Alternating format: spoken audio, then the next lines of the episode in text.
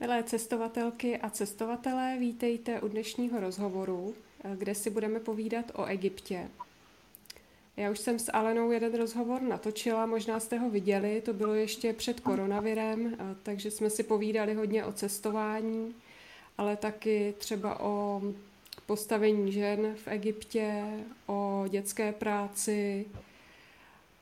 Vím, že tam bylo ještě spoustu zajímavých témat, třeba o tom, jak vůbec funguje egyptská společnost, jaké tam jsou skupiny obyvatel. No, takže tohle to bude eh, v podstatě pokračování, protože máme tady velkou krizi cestovního ruchu, která i Alenu dost eh, znatelně zasáhla. A e, budeme si povídat i o tom, co se vlastně teď aktuálně děje v Egyptě. Aleno, já tě tady vítám a poprosím tě, aby se s představila Hlavně pro ty, kdo neslyšeli ten první rozhovor. Ahoj, tak eh, já teď budu váhat, jak se vlastně mám představit, protože, jak jsi řekla, eh, moje pracovní pozice původní nebo převažující byla koronavirem zrušena. Takže teďka aktuálně jsem teda Aleda Elbak a pracuju převážně jako koučka a terapeutka, což předtím byla v podstatě jako moje doplňková činnost. A jinak eh, se zabývám pořád těmi stejnými projekty, vlastně, o kterými jsme mluvili minule, eh, tam to, to, ta pomoc těm dětem ve školách a tak dále. Takže to se případně můžou lidi dozvědět z toho předchozího rozhovoru, to bych asi teďka skutečně nerozváděla. Eh, všechny upozorním, že mám tristní technické africké podmínky, takže jestli mě chcete slyšet, tak si vemte sluchátka. Pokud to neslyšíte, Barču jsem trochu uvedla tady do takové nepříjemné situace, tak eh, vás na to radši předem upozorňuju a jinak doufám, že si to všichni společně prostě užijeme a že vám podám informace, které vás budou zajímat. Děkuji Aleno za úvod. Eh, já věřím, že to zvládneme i po té technické stránce. A zeptám se tě, jaký je pro tebe letošní rok 2020? Masakr je to masakr, je to... Já jsem na začátku roku napsala na svůj blog, který se mi před pár dny podařilo smazat, takže teďka s podporou technickou se ho snažím nahodit zpátky. E, jsem napsala, že tenhle rok bude naprosto úžasný a očekávám ve svém životě zásadní a fantastický změny. Teď je to tak rozesmálo, že se mi skoro chce brečet z toho.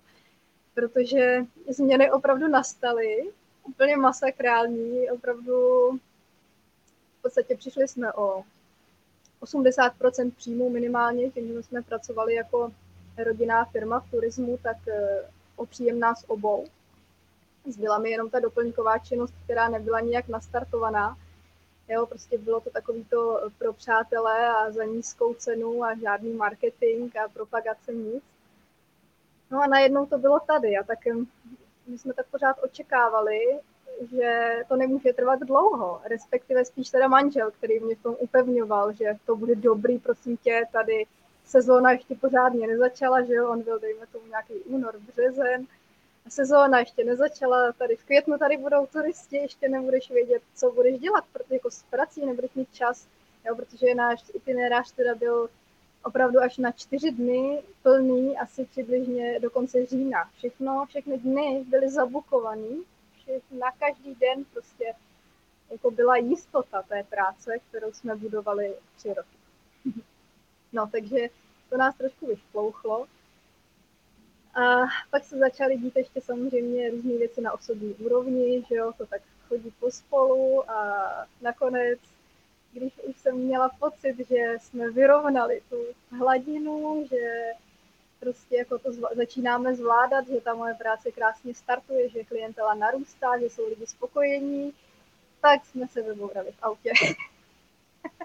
Takže jsme rozbili auto zase celý a tím jsme vlastně jako lehce spadli dolů, ale eh, manžel už pochopil, že turisti letos asi nepřiletí, nebo ne prostě ta sorta lidí, která nás vyhledává, vlastně naše cílová skupina, Jo, takže um, ty přiletivší, které tady teďka aktuálně jsou, tak um, sem dostávají různými způsoby, eh, především s přestupem, bez cestovek, že jo, protože a to není pro všechny samozřejmě. A pokud už se někdo takhle dopraví, tak většinou mě nepotřebuje jako průvodce, potřebuje spíš poradit informaci, kterou já samozřejmě ráda předám, ale není to pro mě nějak eh, pracovně zajímavé. No, takže to asi, asi tolik, co se u nás dělo.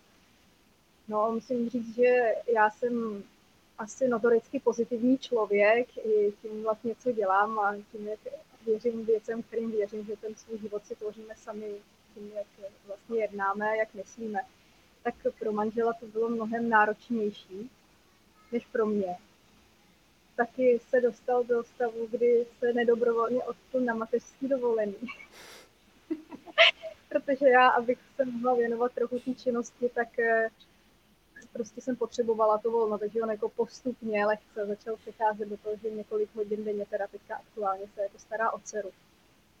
A to je, to je tady v té společnosti, ve které žijeme, něco naprosto unikátního, bych řekla, protože většinou samozřejmě vydělává ten muž, většinově a ta žena se stará o ty děti. No a nám se to takhle jako přehodilo. Takže on se tím sice nikde nechlubí, ale když jsme o tom mluvili, tak jako mi přijde, že je spokojený celkem, že mě i víc chápe teďka, protože se nám přesně vyměnily ty role. A teď se přesně děje takový to, jako že já jsem nadávala, že teď potřebuje jako jít do práce, když potřebuji, aby mi s něčím tady pomohl, nebo ty si nepamatuješ, že jsem ti říkala, aby si koupil, jo. A teď se to vlastně otočilo úplně, jo. Nedávej tady ten hadr, prosím tě, ale já ho tam musím dát, protože tam jako šlapeme a je tam ta voda, když se děti vrací z bazénu. No a teď přijdu a on tam ten hadr je krásně rozprostřený, že je vypraný nezelený. Takže ano, to, to, je, to teďka krásně ukazuje, jak vlastně to funguje. Jo. Proč není umytý to nádobí tady, necháváš si to na ráno, viď? já už jsem byla fakt třeba několikrát unavená, už jsem nechtělo, jako jo. No a teď dneska ráno jsem přišla do kuchyně a bylo tam to nádobí, tak jsem si říkala, jo, čo? to je. Takže jo, takže změny veliký u nás. Na pracovní i osobní úrovni prostě totální, totální otočka. Ale já si to celkem užívám, no. Občas mě přepadnou takový ty deprese, taková ta jako plačka, ale vždycky prostě od někud přijde něco hezkého, povzbudivého. Zjistila jsem, že mám kolem sebe podporující lidi, že eh, jakoby jsem součástí různých správných komunit, kde mě minimálně někdo vyslechne nebo třeba jinak podpoří, jo, což pro mě bylo velice důležité. Většinou jsem stála v těch posledních letech v pozici eh, toho pomáhajícího a teď vlastně jako jsem měla vyzkoušet, jaký to je tu možnost přijmout, tak je to taky zajímavé se s tím učit pracovat. Já se tě určitě zeptám na tvou práci a i e, víc dopodrobna na to, jak zvládáš stres, protože ta situace je e, obrovsky náročná z mýho pohledu. Ale ještě mi prosím tě řekni, jak e, probíhala karanténa v Egyptě, co se tam děje teď? No, když to, když to celé začalo, tak já jsem to vlastně vnímala jako druhou vlnu, protože tím, že mám spoustu přátel, rodinu v Čechách, tak jsem věděla, co k nám přibližně přichází. Jo. E, byly na mě vlastně už ty tlaky jako z těch Čech, že tohle tady bude. A teď ten manžel to furt nechápal. A většina těch egyptianů nechápali, co to bude obnášet, že se opravdu ty hranice zavřou.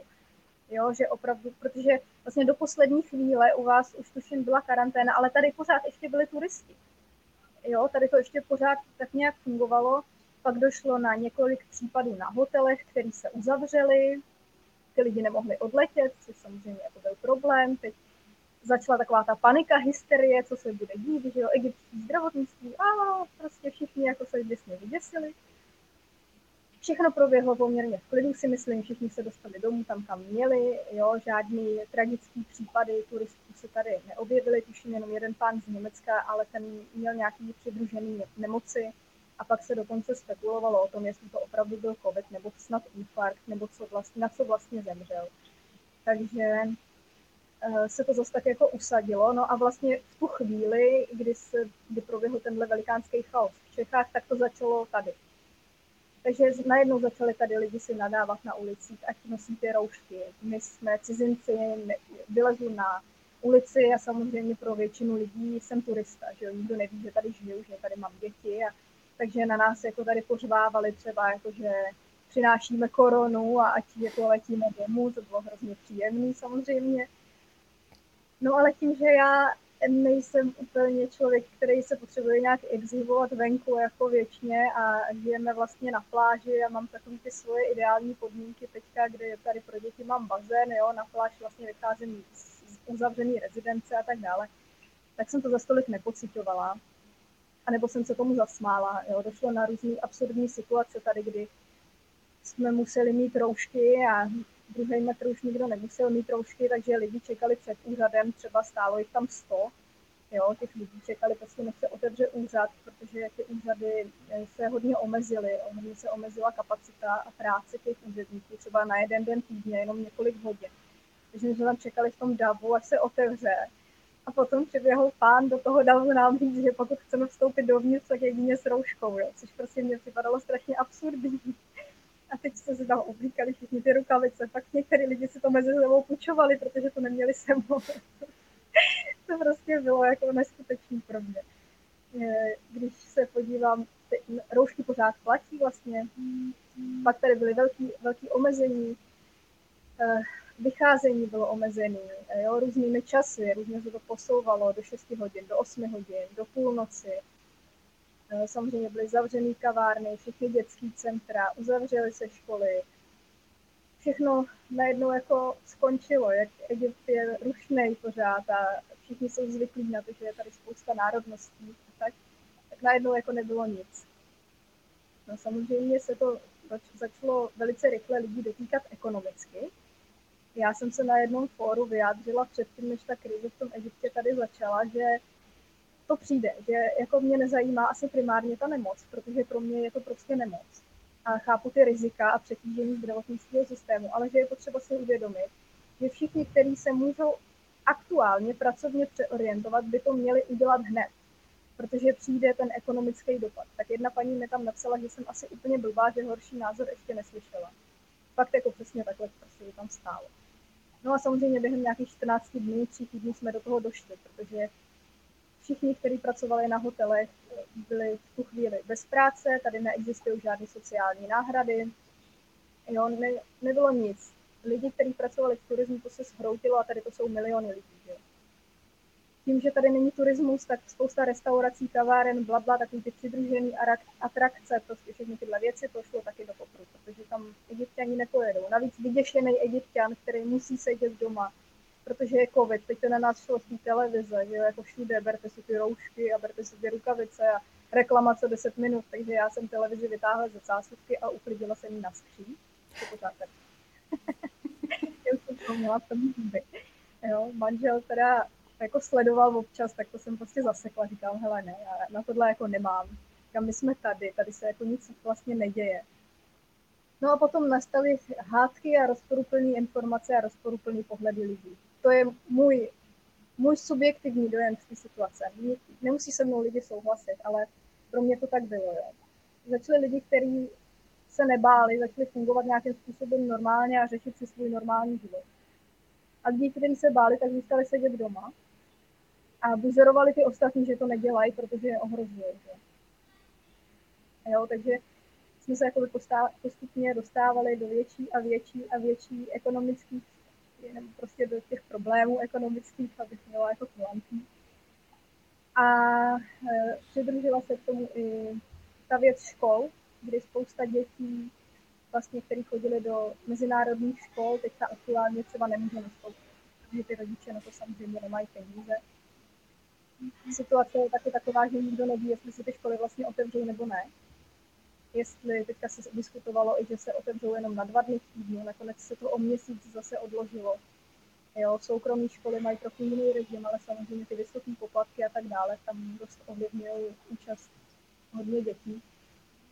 Takže za mě eh, je to, za mě je to zase jenom jako o nás, o tom našem přístupu. Já sama za sebe jsem žádný přeplněný nemocnice v Egyptě neviděla. Ano, tak to byly nemocnice, které byly přeplněné panikou a lidí, kteří by to třeba zvládali i doma, ale tím, že prostě se vyděsili strašně, tak zabírali místo těm, kteří fakt tu pomoc potřebovali. Jo, to je můj pohled a je to můj pohled člověka, který má několik, několik členů rodiny pracujících v nemocnicích. Vím, že třeba v jednom městě, tady se vyčlenili přímo karanténní nemocnice pro COVID, aby se lidi mezi sebou nemíchali aby nemohli být v jedné nemocnici, ty, který covid mají a ty, který ho nemají. Eh, věděla jsem o několika městech, kde tyhle nemocnice jsou a ty nemocnice jsou úplně prázdné, nebyl tam ani jeden pacient. Jo, na druhou stranu třeba vím, že okolo Káhyry samozřejmě a tak, tam bude ta epidemie jako, budeme tomu říkat epidemie, jo, já to pandemie, prostě pro mě to není pandemie.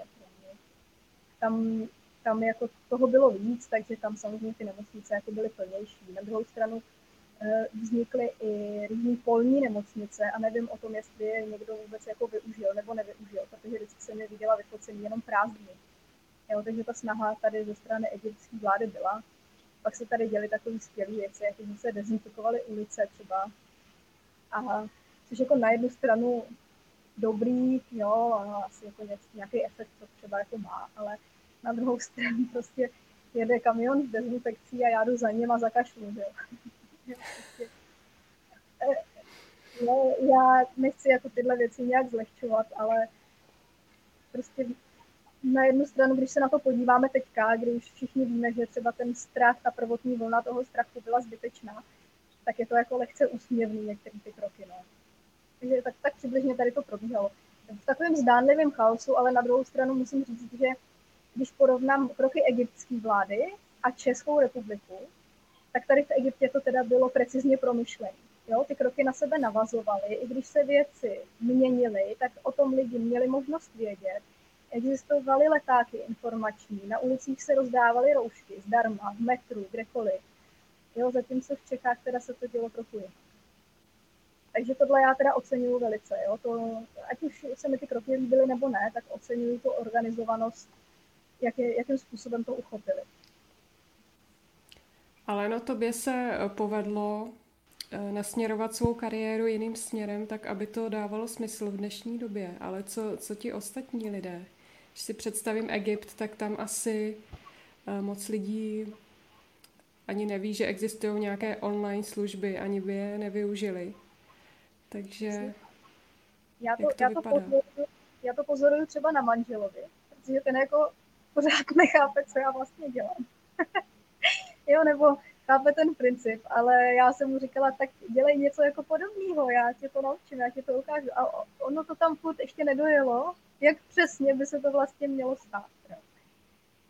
Um, spousta lidí samozřejmě jako je na tom ekonomicky velice špatně, co si budeme povídat.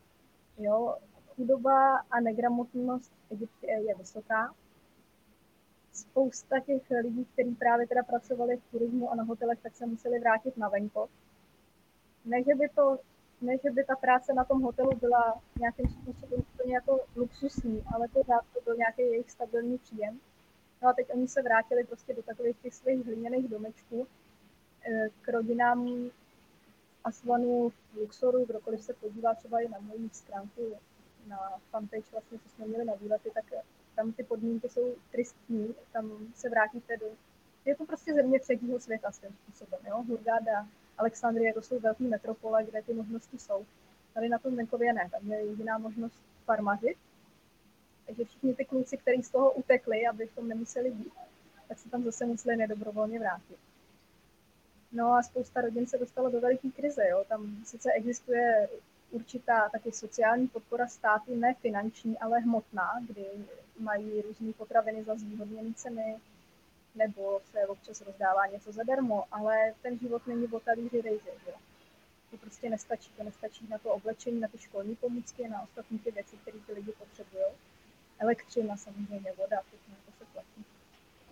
Takže tam, tam je to blbý, no. Tam my jsme teda, co mi pomohlo i se z toho jako nezhroutit, bylo, že máme ten existující projekt vlastně pro ty školy, tak já jsem to okamžitě přesměrovala na tuhle hmotnou pomoc v nouzi, kdy jsem prostě vyhlásila do světa, že kdo chce někomu pomoct, nebo, nebo kdo se chce zapojit, jako e, koupit třeba jedných předmětů, který teda jsem se rozhodla dát na net, takže my z toho výtěžku tady podpoříme ty lidi.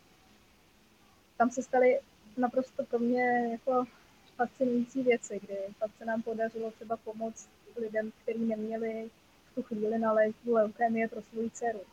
Jo, a tam jako probíhaly veliký chvilky vděku těch lidí nám a já jsem byla vděčná jakoby za to, že to vlastně můžu dělat, že to je něco, co mě může psychicky držet v ten moment, že to má ten smysl a že se ty lidi vlastně jako propojili skrze mě, jo, protože tam já jsem si uvědomila nějakou tu svoji asi vnitřní sílu, kdy jsi schopná těm lidem pomoct, i když ty zrovna na tom nejsi dobře.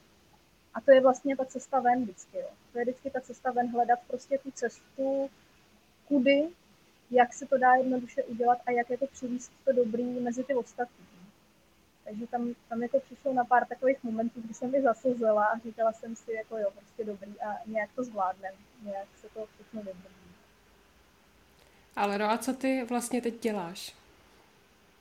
Já teď, já jsem si teď rozhodla věnovat té své činnosti, která vlastně byla jako takový můj koníček předtím, nebo to byla taková ta vedlejší, takže dělám coaching. E, trošičku jako jsem zabrouzila až do mentoringu pro maminky především na rodičovských a pro ženy, které jsou právě v nějaké třeba finanční krizi a potřebují poradit, jak zahájit svoje podnikání. Začalo to vlastně tím, že jsem chtěla podpořit maminky k tomu, aby se mohly věnovat dětem a rozjet si třeba domškoláctví, protože tam vidím jako velkou díru v tom, že ty ženský by třeba chtěli podnikat nebo už něco dělají, ale vlastně vůbec neví, jak efektivně na to. Takže tam jsem jako zašla trochu až do mentoringu. No a jinak hlavně, co mě jako asi na to, co mě nejvíc baví aktuálně, je práce s energií Rašíba. Jednoduše přiblížit, je to něco jako reiki, to je celkem obecně už známý, prostě energetická terapie. To vlastně mým prostřednictvím člověk načerpá energii, zdroje, bla, bla, asi to teďka jako nejde takhle úplně jednoduše, jo, vysvětlit, kdyby někdo chtěl, tak ráda se toho újmu. E, každopádně, co to jako přináší lidem, je za první úleva od stresu, což teďka bylo velice aktuální, protože ta energie fakt dokáže jako uvolnit různé bloky, o kterých ani nevíme, že máme. Eh, fyzická úleva od bolesti, kdy se nám taky podařilo prostě dát dokupy lidi, kteří fakt třeba maminka taky tři malé děti a já bych potřebovala pomoc, nebo já už odjedu prostě asi do špitálu, strašný bolesti v zádech. Jo, a během 14 dní jsme z toho byli venku. A takový, takový, ty, takový to řešení těch různých mentálních vzorců, které máme a brání nám vlastně žít normálně jako šťastně a zvládat ten stres, to vlastně souvisí s tím, na co jste ptala, že jo, jak ty to děláš, no. Prostě, prostě dělám to, co učím, nebo to, co jako teďka léčím a přenáším na ty lidi, tak to praktikuju na sobě. Takže jsem takový příklad toho, že to funguje. no, těch metod je spoustu a je to, je to velice zajímavé. To, baví mě na tom, že je to vlastně egyptská energie a že se mě to našlo tady v Egyptě. Takže zase tam to propojení je. A co se mi podařilo ještě uchopit, je, jak propojit to průvodcování a cestování, který já teda taky miluju, právě s tou energetickou prací. Na duben plánuju takový retreat nebo healing, to zajímá a který chtějí prožít takovou osobní transformaci, řekněme, na silových místech, právě v těch chrámech, u pyramid, jo, aby čistili různý takový ty emoční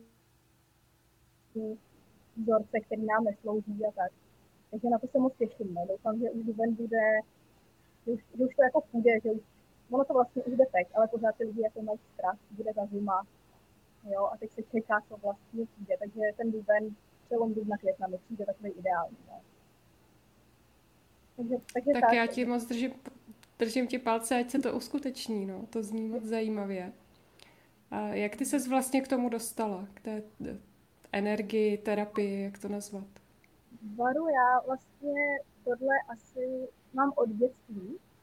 Já jsem pořád byla taková ta divná, která vnímá ty situace jako jinak. A e, musím říct, že v dětství mě to nepochopení dovádělo až jako do různých situací, do pláče, do agrese, protože fakt jako mi ty lidi prostě nerozuměli, že e, těch emocí je moc. Jo. Já jsem potom zjistila, že vlastně nejsou všechny ty pocity, které mám moje, že cítím emoční nastavení lidí okolo mě a že se musím naučit to blokovat, abych já mohla být sama, kdo jsem, abych neměla takový ty schizofrenní pocity, že přijdu do místnosti plný lidí a najednou mám radost a jsem smutná a jsem naštvaná a přitom já nic z toho nejsem. Jo.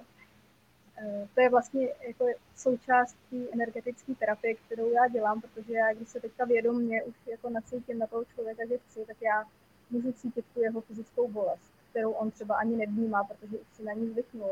Můžu cítit eh, různé emoce v situacích, které spolu probíráme, kdy fakt jako jsou, on mi je třeba popisuje jako, já vím, jako, že je to banální, jo, teď třeba s jednou, jednou kamarádkou jsme probírali školní besídku, kde ona chtěla říkat básničku a paní učitelka jí to zakázala a jako jí to vlastně blokuje v tom životě pořád, protože pro ní jako pro tu malou holku to bylo hrozně silný. Jo. A ty lidi se smějou a říkají, já vím, že jako bych to takhle neměl brát, ale vevnitř někde je to ukotvený, ta emoce právě dětská.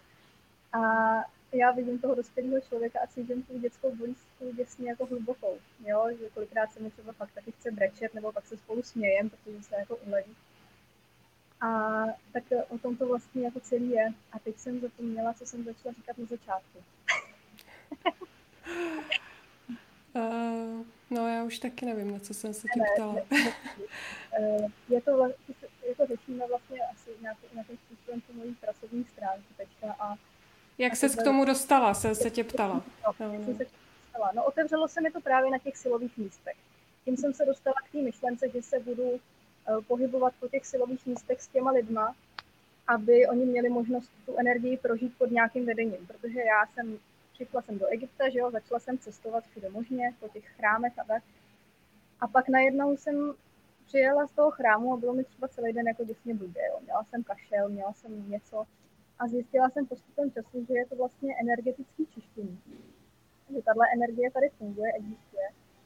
A že dřív, před nějakým časem jsem si poslala myšlenku, že bych ráda pomáhala lidem prostřednictvím tohohle, protože už jsem dělala reiki a už jsem dělala nějakou šambalu a nějaký takovýhle jako uh, jemnější energie. No, tak mi bylo dáno, no. Tak mi bylo dáno. Tak mi vesmír poslal tuhle energii a, a postupně vlastně, postupem času si to prohlubovalo. Taky to nebylo ze dne na den. Ještě pořád i cítím, že jako to jde poslat víc do hloubky, ale už si to umím trošku řídit sama. Vždycky se učíme, že stejně jako se učíme řídit auto, tak prostě se učíme řídit tyhle věci. No a tak, tak jsem k tomu přišla. Tak jsem k tomu přišla, uvědomila jsem si, že vlastně všechno to, co jsem v tom dětství už jako cítila, tak že to má ten smysl, že jsem jenom potřebovala nabít určitý zkušenosti, abych vůbec byla schopná to uchytit, abych vůbec byla schopná vědět, co se děje. Věřím, že teďka spousta lidí to poslouchá a říká si, že paní je nějaká. ale, ale není, no. Není. Mě by ještě zajímalo, jestli stačí jedna terapie u tebe na vyřešení nějakého problému, nebo jestli je to spíš práce na delší dobu. Záleží, co to je.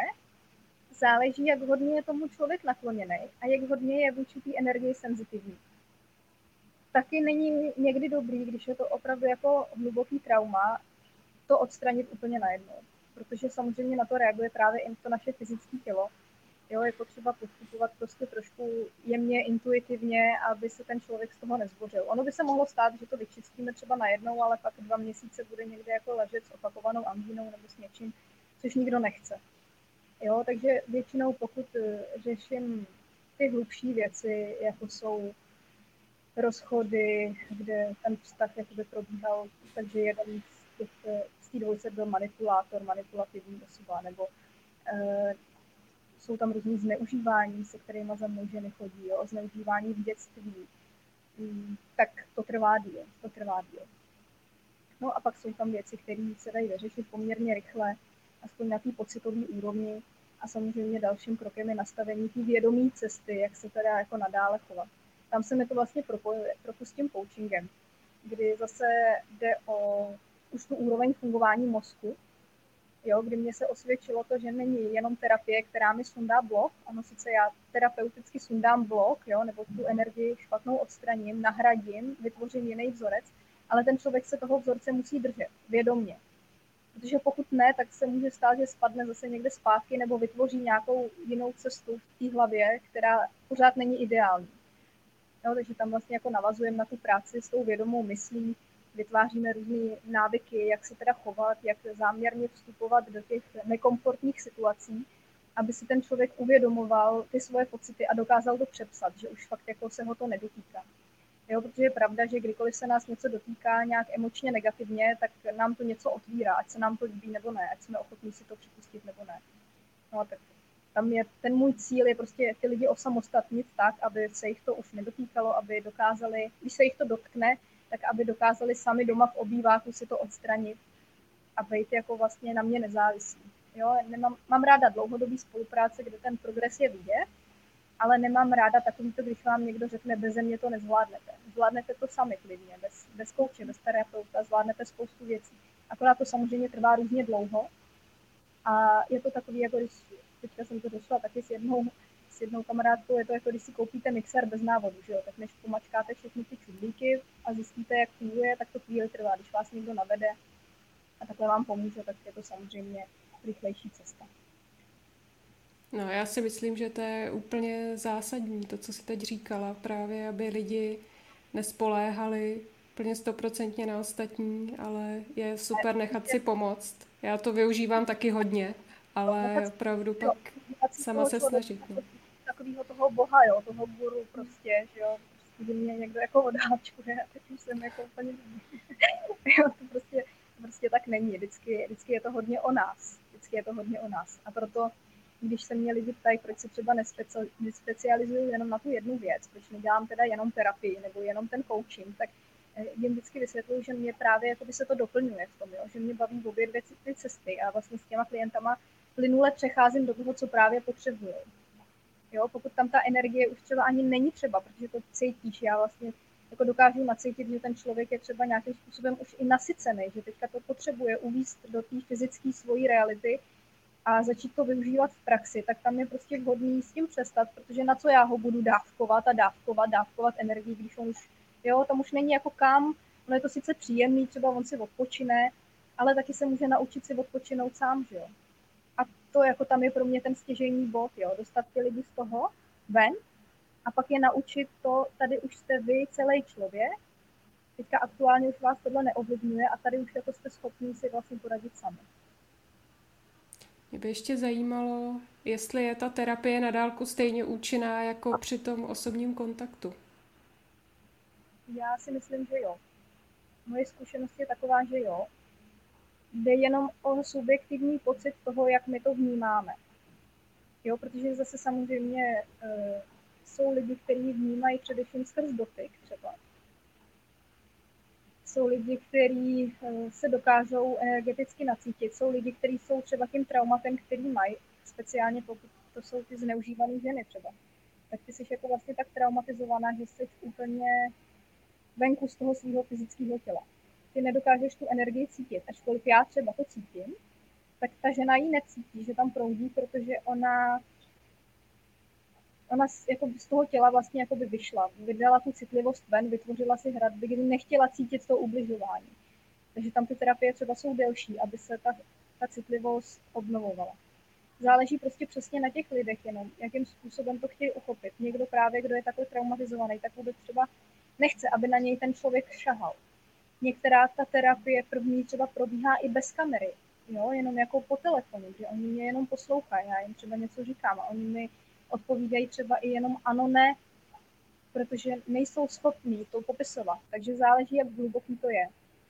Jo, potom velice dobře funguje taková jako oční terapie, kontaktní, kdy ty vlastně, když se zadíváš i sama třeba do zrcadla na sebe nebo na toho terapeuta a proběhne tam ta in, hluboká oční interakce, tak tam jako se dostaneš hodně do středu toho člověka taky. Ačkoliv s ním nemusíš být v té jedné místnosti což nám teďka ty obrazovky umožňují. Že jo? A tím, že jsem tady v Egyptě a pracuji hodně s Čechama, s českou klientelou, tak prostě pro mě je to jako, za to je to pro mě svoboda, i pro ty lidi, protože můžou jít někam do lesa a užít si tu terapii teda někde v lese, nemusí ji nikde hledat, ale naopak vždycky hledáme uh, různý příjemné místa. Jo. Jsou třeba ženy, které hodně tíhnou ke stromům, teďka pořád ke mně chodí ženy, které jako cítí energii stromu. Takže je ideální, když oni pak mají ten svůj strom a teda děláme tu terapii a ona si sedí pod tím stromem, že? protože čerpá. Jako, jo? Je, tam, je tam takový ten bonus navíc, který dokážeme najít. No, takže za mě ano, za mě učení to je úplně stejně, záleží jenom na navnímání toho člověka a na tom, jak hodně je člověk otevřený tomu online systému. A mohla bys prosím tě ještě schrnout, s jakými problémy dokážeš lidem pomoct, nebo ženám, nevím, jestli se zaměřuješ i na muže, když tak upřesní. Na muže, na muže asi taky, ale 90% jsou klientky, protože my ženy přece jenom máme tendence si tohle víc řešit a taky jsme jako víc otevřený tomu dloubat se v těch emocích. Ačkoliv já nejsem zastánce toho dloubat se v tom příliš dlouho, jo. Já vždycky říkám jako, hele, dobrý, stalo se to, tak to jako nějak zpracujem, integrujem a teď jsme tady a teď. A pokud jsi mimo terapii, tak jsi teď. Jsi teď, tak jak jsi a nepotřebuješ už jako mít ty pocity špatný z té minulosti. Ale uh, čím jsme teda jako schopni něco dělat? To je děsně těžký schrnout. Protože kolikrát lidi přijdou a řeknou mi, třeba přijde paní a řekne mi, mám problém s podnikáním nejde mi moje podnikání, ačkoliv všechno marketingově dělám dobře, tak pořád nemám peníze. No a my se dostaneme k tomu bodu, proč ona ty peníze nemá a ten problém právě vůbec netkví v tom podnikání. Jo? Takže ona přijde s tím, že chce odstranit nějaký eh, blok k penězům, který si myslí, že tam je, a on tam třeba není vůbec blok k penězům, ona třeba má k penězům pěkný vztah, ale má problém s přijímáním té hojnosti do svého života nebo s přijímáním dobrých věcí, protože má pocit, že si všechno musí vydržet. Jo, takže tam jako jdeme do různých návazností, které pak se odráží ve vztazích a tak dále. A vlastně se při té terapii zjistí, že je to obrovský spletenec a že je potřeba najít tu prvotní příčinu a tam jako začít. Jo, takže samozřejmě, pokud někdo přijde s tím, že je traumatizovaný z autonehody, že nemůže plavat, protože se bojí skočit do vody, že nemůže že se nemůže soustředit při zkoušce, protože mu vadí, že kouká na ty lidi. Tak tam jako je celkem jasný, o co nám jde. Pak přicházejí lidi, kteří prostě jenom přijdou a řeknou, já jsem strašně unavená a vůbec nevím, co jako sama se sebou, vlastně se svým životem, protože mi to přijde všechno marný. No a tak tam hledáme a bádáme. No a vlastně skrz to propojení kdy já vlastně funguji, nebo můj mozek funguje dobře na základě vizualizací. Já zavřu vlastně oči třeba a vidím, co se tomu člověku stalo, co ho jako zraňuje. Jo, vidím, jak křičel ten tatínek, nebo jak prostě doma probíhalo nějaký násilí domácí na mamince a tak dále. Takže ty lidi, ačkoliv oni sami to nedokážou otevřít z té svojí vnímání toho problému, tak já prostě to dokážu takhle najít. No. Ale no, kdyby měl někdo zájem o tu terapii, jak tě může kontaktovat? Říkala si, že teď máš problémy s webem. Už ne. Už ne, super. Když jsem si smazala ten blog webovku, už jsem tak nějak dala dohromady, mm. tam pořád probíhají. Právě, uh, právě když mi přijde ten feedback od těch klientů a oni mi řeknou, mám pocit, že ti tohle na tom webu chybí, tak se to tam snažím ještě doplňovat. Ale jinak už tam mám popis uh, rašíby, co vlastně za energii to je, už tam mám jak probíhá koučovací proces, jak probíhá ta terapie, jaký je rozdíl, proč to třeba propojit, anebo jestli to oddělit. No, mám tam ceník už a všechno, takže na, na mém webu určitě, protože uh, miluju divné věci, zvláštní věci pro lidi a oni to pak nechápou, tak já napíšu tak tu webovku do komentáře.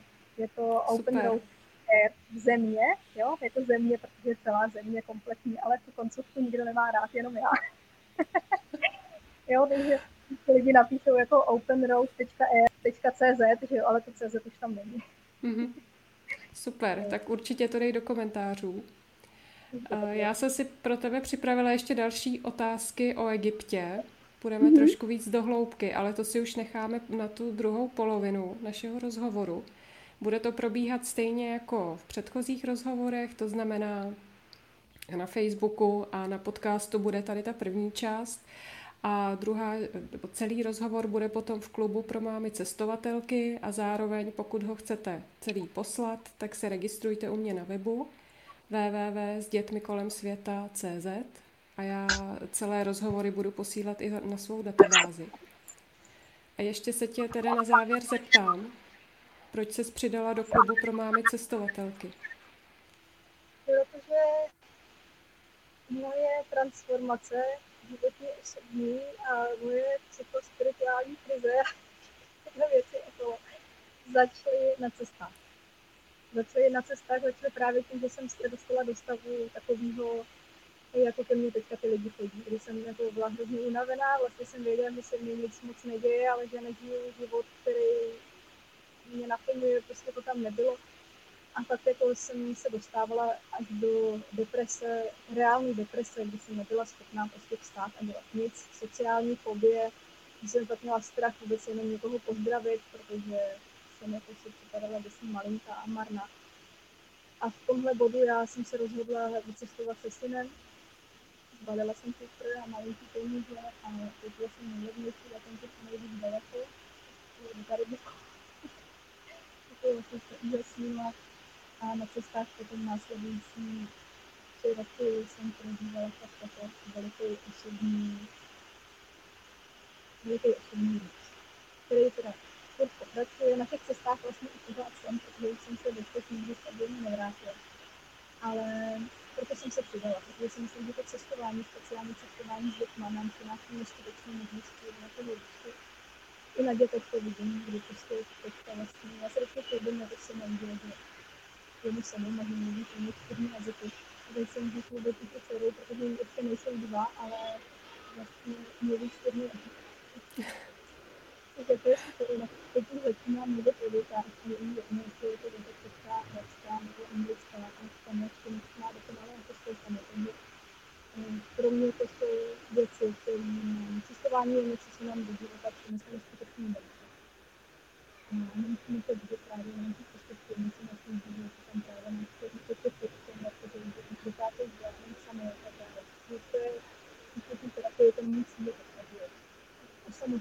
ty lidi, aby uchopili tu odpovědnost za svoje životy, neskandali se na někomu lidí. Že můžu jet na krásný tam prostě povolím, pak se vlastně budu krásný Já tam jako budu, tak to budu ztratný stýdem, nebudu vědět, co mám dělat. Že si to existuje ty místa, kde se lidi můžou zvyšovat a radit, to vlastně to dělat ale no máme teď už hodně špatný signál, což je teda velká škoda, zrovna když se bavíme o klubu. Ale nevadí. Eh, já ti moc děkuji za náš rozhovor. Děkuji i vám, kdo jste se dívali. Eh, my to teď dotočíme ještě zvlášť a budu se na vás těšit zase příště. Ahoj.